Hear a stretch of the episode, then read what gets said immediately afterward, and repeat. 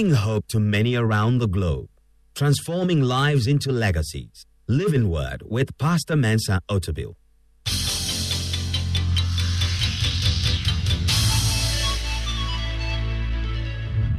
And now, today's word. 1 John chapter 4, verse 7-19. Love has been perfected among us in this, that we may have boldness in the day of judgment, because as he is, so are we in this world. There is no fear in love, but perfect love casts out fear, because fear involves torment. But he who fears has not been made perfect in love. We love him because he first loved us. The love of God is described as perfected. It is complete. It is not half and half. It is whole. The spirit of love, the spirit of power,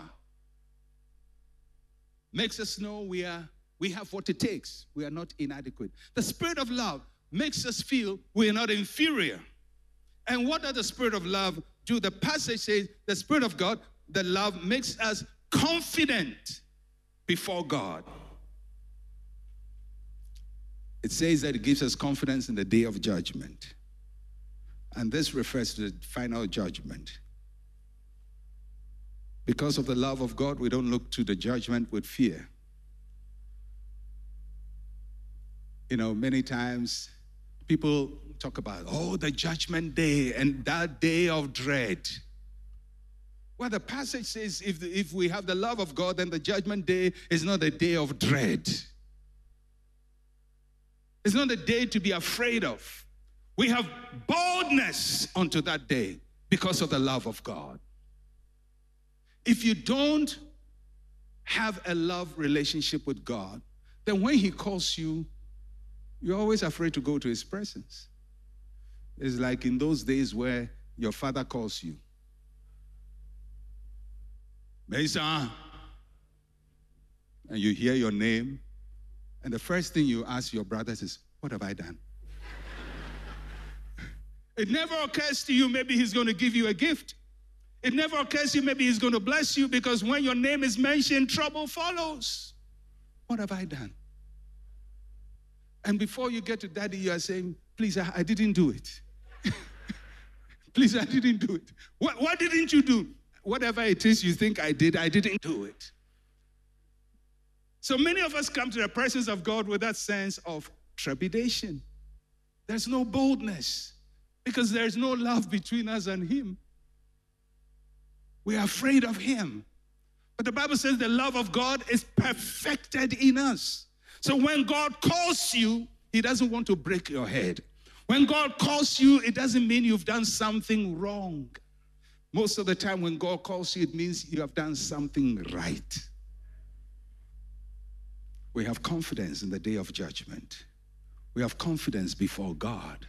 The presence of God doesn't scare us. The presence of God is not something to be afraid. You know, many times you listen to people, God is still seen as a very fearful tyrant. Somebody to be afraid of. Hey, you watch, God will catch you. Oh, you watch what God will do. Why do we portray him as one who is only interested in punishing? Have you heard people say, God will punish you? God will do this to you. Wait till God finds out. Wait till God sees you. We have made him a man of dread. But on the day of judgment, we don't come in fear. We come to collect glory and honor and crowns. The Bible says he would make us kings and priests. He will not burn us, because the love of God has been shed abroad in our hearts through the Lord Jesus Christ. The day you receive Jesus Christ into your life, into your heart, you pass from judgment unto life. Don't be afraid of God. He's on your side. If he's in you, he's not against you. If Christ is in you, God is not against you. Don't have this trepidation about God. You know, sometimes when we say we're going to have 40 days of power, fast and prayer, people get scared. What if we pray and God shows up? Then what is going to happen? You know, there are people who live their lives and they're even afraid to see a pastor. What if I see the pastor and he sees all the wicked things I've done? That's why some people don't want the day, 40 days of power. They don't want us to pray. Pastor, when we pray and God shows up, we are in trouble. Well, God doesn't show up to trouble you. He shows up to bless you. He shows up to elevate you. When he showed up at the doorstep of a young girl called Mary, he says, "Hail Mary, you are highly favored. Fear not." You remember, if you look through the Bible, anytime God shows up or an angel of the Lord shows up, one of the first things the angel of the Lord will say is, "Fear not." Because people have this idea, when God shows up, trouble. God will show up, but it will not be trouble. It will be blessing.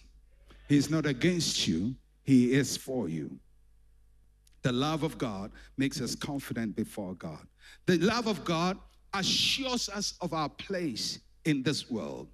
The spirit of love makes us know that as he is, so are we in this world. We are his representatives.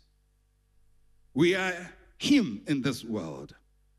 We have a place. As he is, so are we in this world. We are to the world what Jesus was to the world, because the love of God has positioned us to manifest him, to represent him in this world.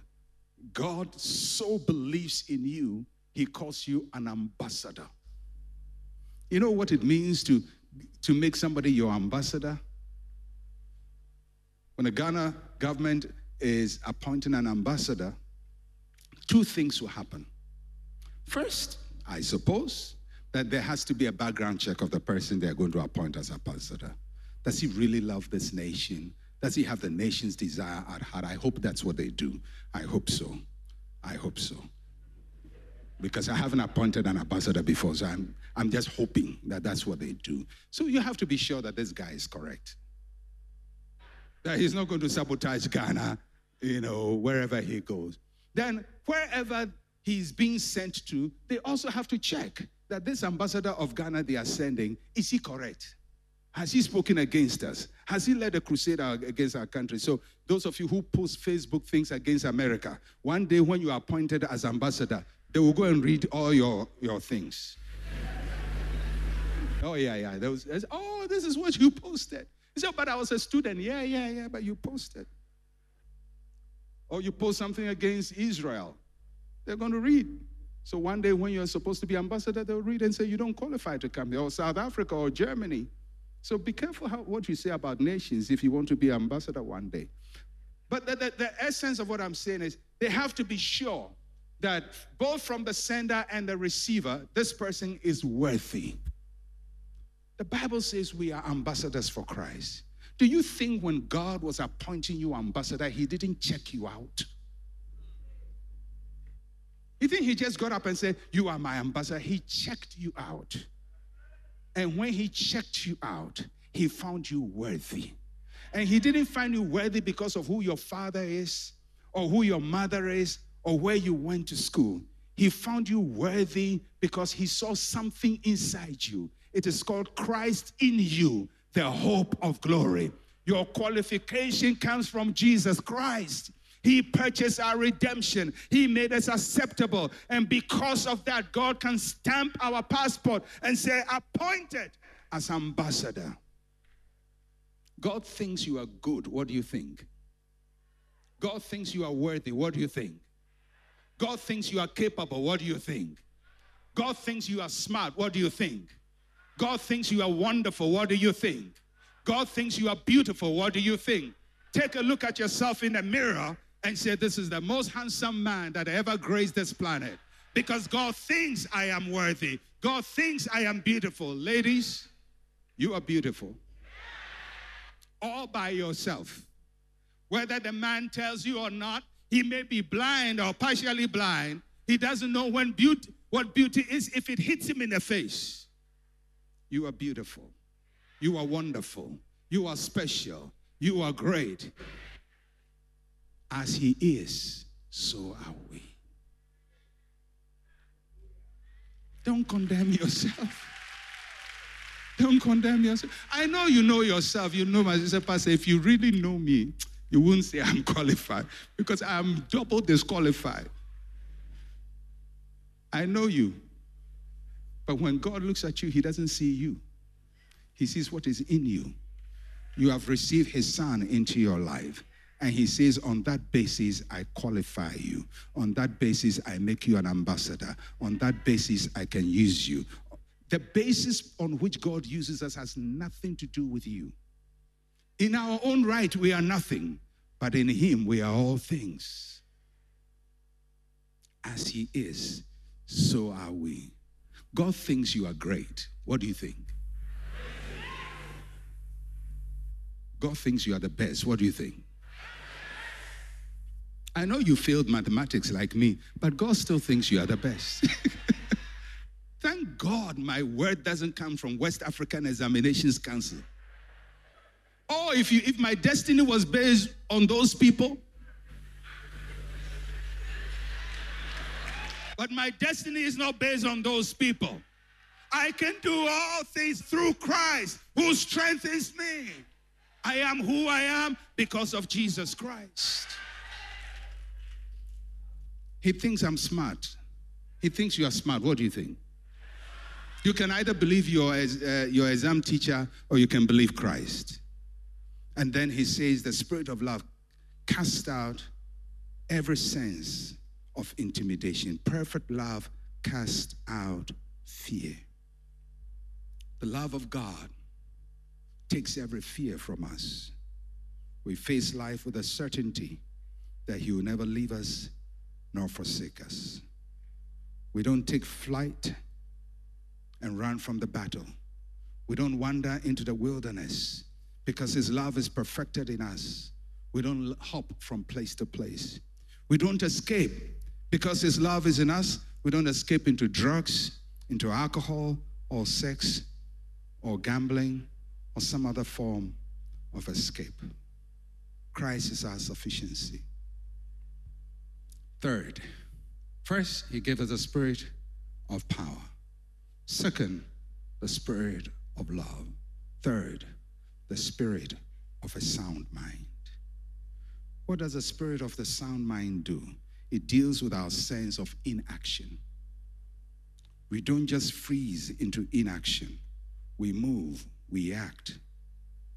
The word that is translated sound mind has the idea of bringing one to his senses.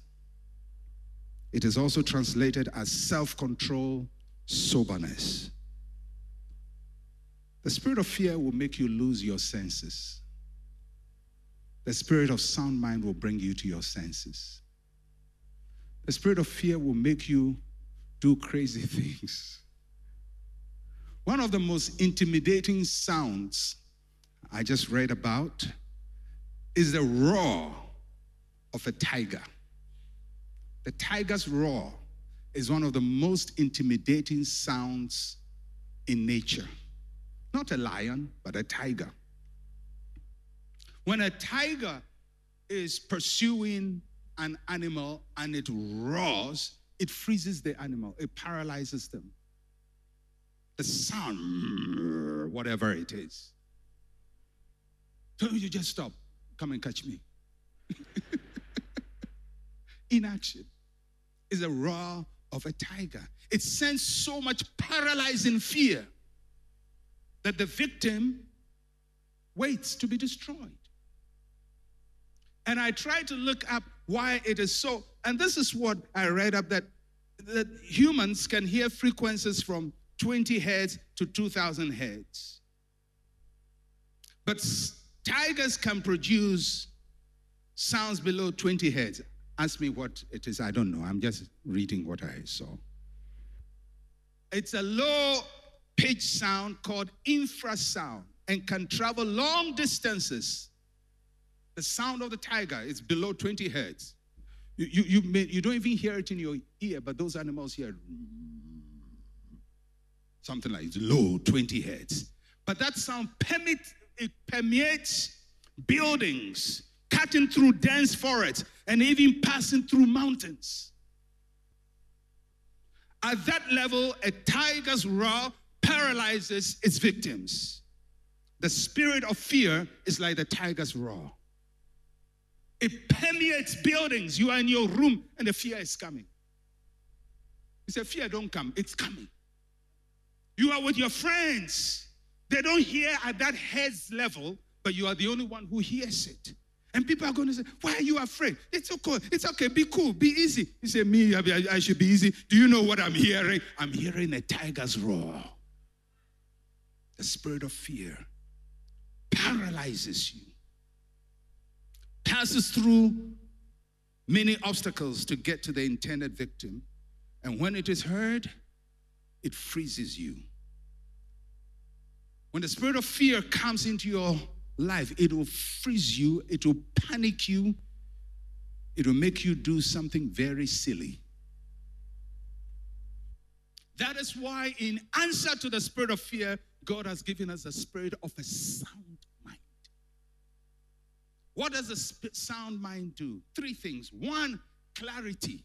The spirit of a sound mind helps us to think clearly,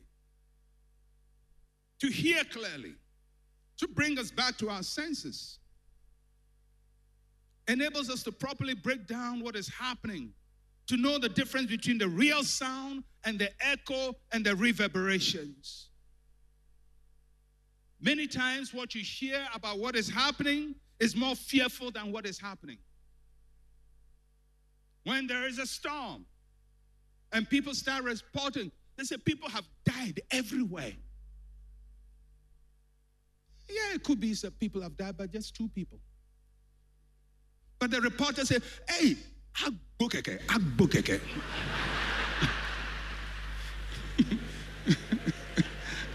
Now, when you hear such a sound, it's an exaggeration. And then you panic and you say, well, everybody's dead. You do something very silly. Many times when people are reporting an event, they add their own opinion to it. The spirit of a sound mind is to help you to separate between the sound and the echo, which is real and which is addition. Because if you don't get that, your mind will not be clear. May God give you the spirit of a sound mind.